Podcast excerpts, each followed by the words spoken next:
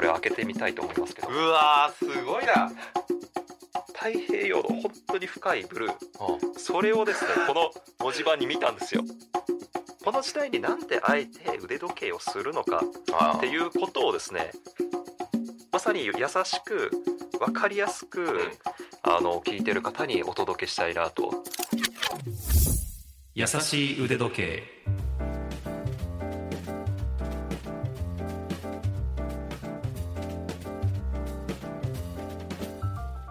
はじめまして普段腕時計のある人生という YouTube チャンネルを運営しております RY と申します。はいラジオ関西アナウンサーの春名由紀です。よろしくお願いしまおす願いします。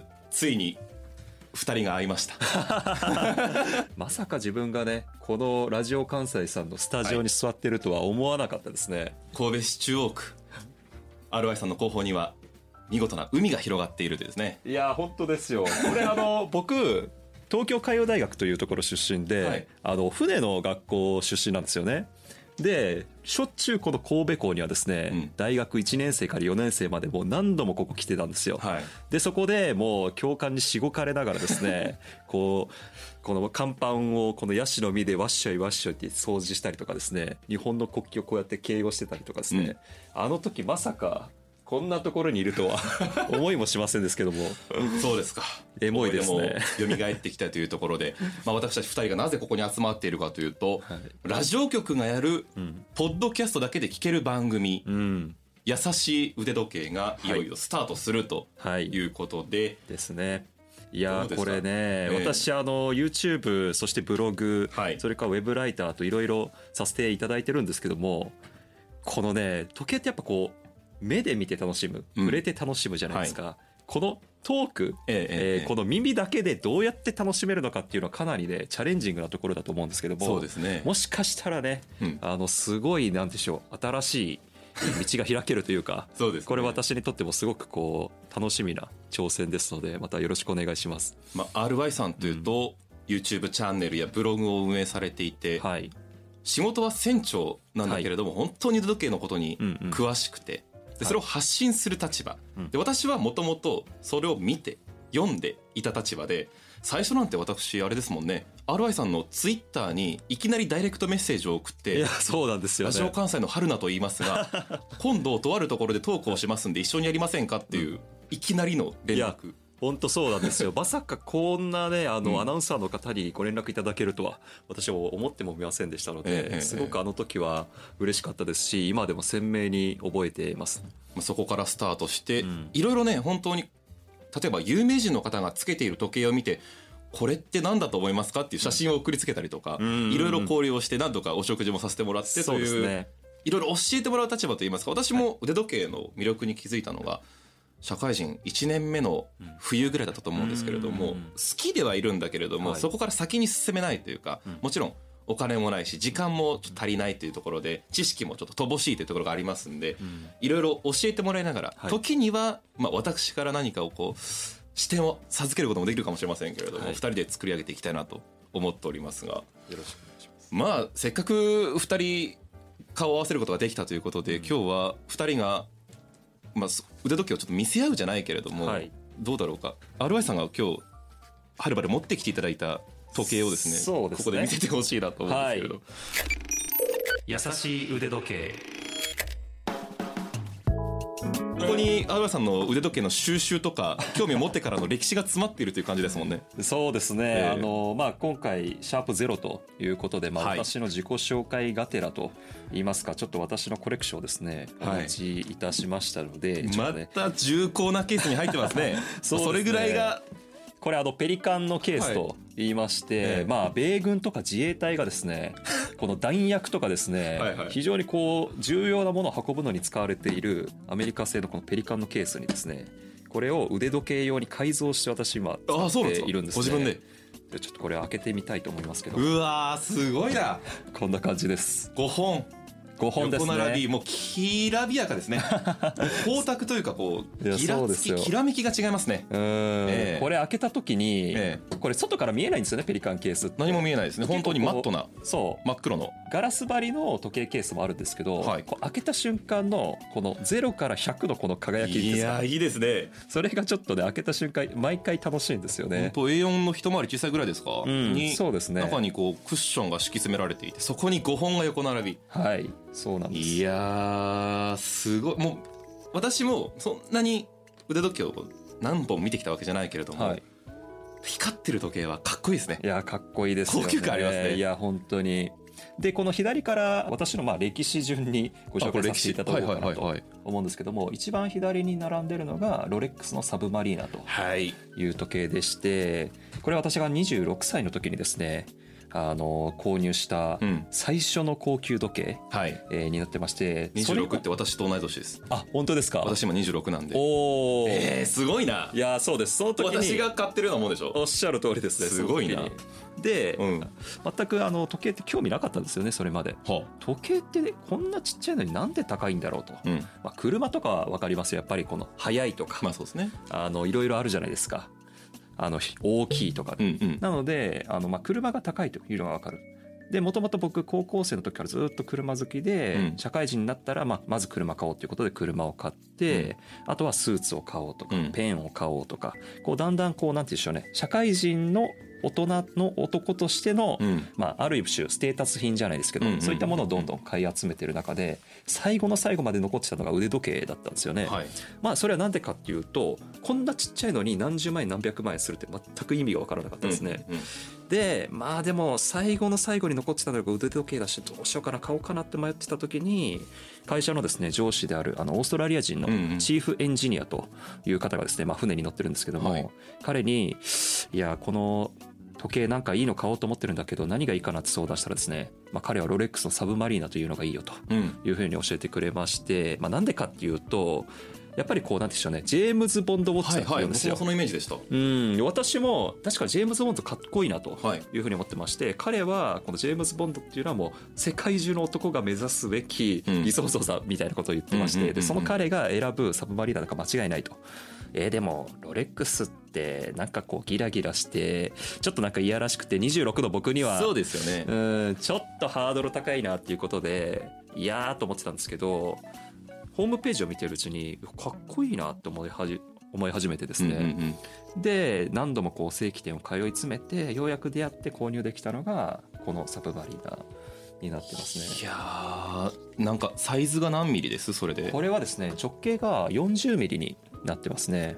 いいサイズ感ですよねいやーそううですね。だからダイバーズウォッチ、ベゼルがあるから。えうん。で基本的にこうでかかったり分厚くなったりするんですけど、はい。はい。この40ミリっていうサイズはすごいあの標準的な日本人の方にもつけやすいえエレガントですね。すごくね。そうなんですよ。こうすごくシックでスポーティーであのかっこいい時計だと思うんですね、あんまりこういやらしさがない時計だというふうに思います。その時計を買った時点でどれぐらいでした？は、えー、と金額で言うと、うん。えー税抜きで70万円弱ですね。はあ。69万8000円まあでしたね。今これをお聞きの方の中には、はい。そんな大金腕時計40ミリの円盤状のものにはい。払えないよとかなんで払うのっていうことなんでそんなするのっていう人もいるかもしれないけれども、はい。このポッドキャストを聞いていただくとロレックスなんでそんなに値段がするのかっていうことも分かるようになってくるだろうし、うん。20代半ばでロレックスオーナーになった RI さんの、はい。まあ、経験談も踏まえながら、腕時計を買うタイミングとか、うん。そんなことも話していけたらなとうん。思いますね。そうですね。やっぱりあの船に乗る仕事をされているからか知りませんが、私もちょっと拙い知識で申し訳ない、んうん。ダイバーズウォッチというあの、はい。回転すうんうんうるん。メモリがついてるのが多いですね、そうですね。5本中3本はそれか。そうですね。今ここに並んでるのはそうですし、はい。続いて買ったのがセイコーの SKX という時計なんですけども。またなんかオレンジの文字盤でそうですね。派手な、これですね。これはあのロレックス買ったはいいんですけど、ええ。まああ機械式時計って楽しいなっていうことでそこで気づいて、えでやっぱさすがにロレックスを私の本業である船の上には持っていけないなっていうふうに思ったんですよ。えま、割とこうぶつけたりとかそうそうそうそう。しますもんね。そうそうそう、えめちゃくちゃハードだし、なんかこうなんて言うんでしょうね。まあ誰かに取られたりしたら嫌じゃないですか。嫌ですね。悔やんでも悔やみきれませんからね。そうだから安くてかっこいいダイバーズウォッチ何かないかなっていうことでこのセイコーの SKX をうん。当時インターネットで1万7000円ぐらいで購入した時計になってますね。まあ1万7000円でも相当な値段ですけれども、そのさっきの70万円ぐらいを聞いているとちょっと安く感じちゃいますけど。いやまあ確かにそうなんですよね、えで、えっと、そのセイコーの SKX を多分まあ23年ぐらいはい。使いましてそれで稼いだお金をどんどんとこうこう腕時計の購入資金に当てていったと。すごいいうふうになってますね。今その1万円ちょっとの時計と、ロレックスの70万円で今どんどん定価も上がっていってると聞きますからうんうん。もうこの2つって本当に初心者から見ると何が違うのか。もちろんきらめきとかあの質感っていうのはうん。若干違うなっていうのはこの距離で見たら分かるんですけど、うん。それもまあいくつも多分違いがあるのでそれを追ってそうですね。お話できたらなとも思いますね。いや本当にその通りですね。でえっとまあその後もですねだんだんといろんな時計を買っていくんですけども、まあ、次のハイライトとしては私が今腕につけてる名前がオーバーシーズって言ってそれ気になってたんですよ。なぜ他の今が12345本はケースに入っているのにはい。腕についてる？その違いは何だろう？ってすごい気になってたんですけど。特別な一本なんだろうなってのは分かるんですけど。いやそうですね、ええ。まあ2つ理由はあって、はい一つはこの服装とのコーディネートはいはい。になってますね。今日はあの、うん。ネイビージャケットとデニムですので、まあ、全体的にこうブルー系統のはいはい。服装になってるので、ええ。まあ、腕にもブルー系統のものっていうことで。青の文字盤なんだう。それ。そうなんです。光の角度によっては黒ではい。光に当てるとうん。深いグラデーションの青なんですね、あそうなんですよ。綺麗な時これ計ですねこれも本当に綺麗で、え。これ最初に見た時に僕あの太平洋ですねこの大学生の頃海であの船でこの横浜からハワイに向かっていったんですけど。またかっこいい表現ですね なかなか言えないですいよ。やいやいやいや、はい。本当に本当に、うん。あそこにちょうど今日神戸港から見える海洋丸っていう船が止まってるんですよ、はいはいはい。帆船、うん。あれで大学生の時22歳の時ですよ。あの横浜からうん。ハワイまで風ではい。片道30日間かけてみんなでこう、えわーって「ほう晴れ」っつってほうバーってうん。ダリンバラバラバラって回して、うん。で星とか太陽を観測しながら風でハワイまで向かっていったんですよ。もうサインコサインタンジェントの世界だそう、はい。そうなんですよ、ええでその時に見た太平洋の本当に深いブルーはそれをですね この文字盤に見たんですよ。あすごいな。いやもう本当に感動しましなんたねだその話。あの時見た大学生の時に見た太平洋のうんブルーもうめちゃくちゃ綺麗なんですよ。もう本当に深い綺麗なブルー、うんうんうん。でこの文字盤うん時計の文字盤もそれと同じぐらい深くて綺麗鮮やか。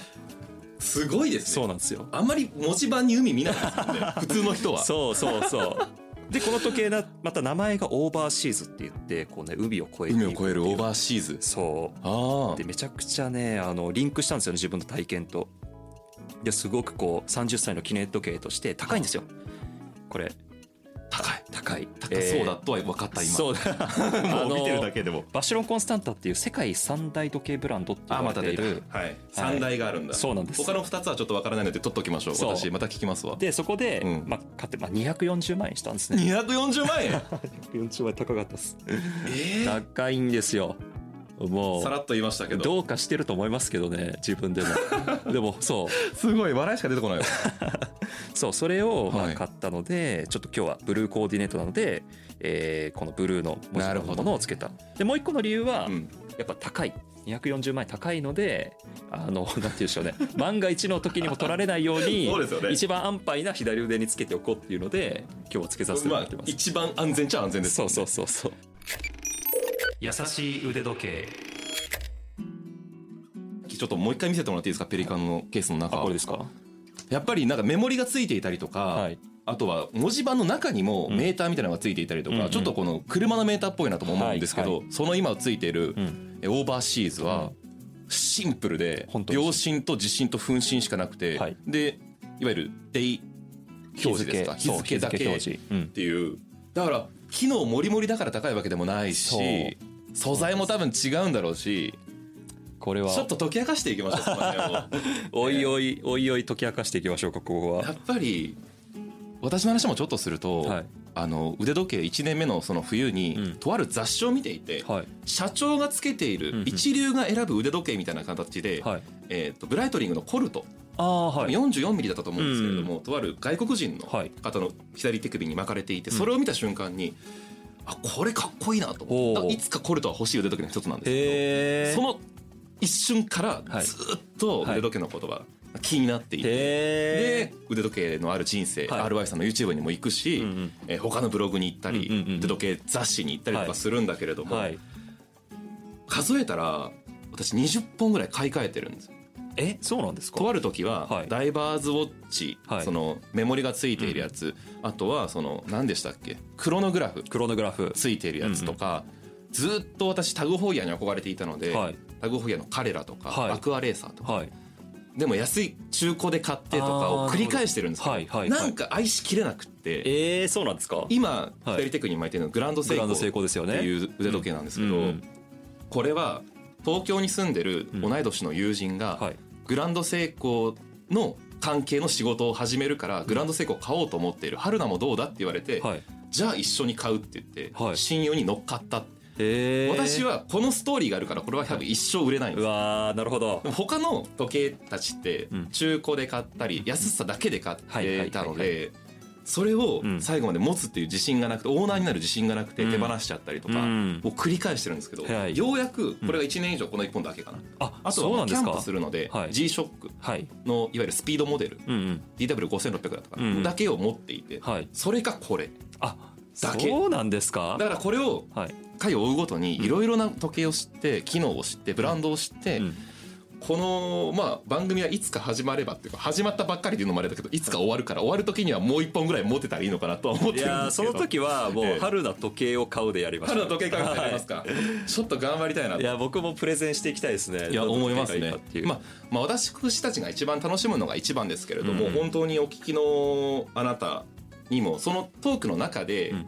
魅力に感じている部分が一つでもあればうん。いいなと思うし、うん。あとはまあ各界の時計好き時計マニアなんかをスタジオにお呼びして、はい。根掘り葉掘り聞く会がうん。あってもいいだろうし、そういうのもいいですね。RY さんのトークショーなんかもやりませんか？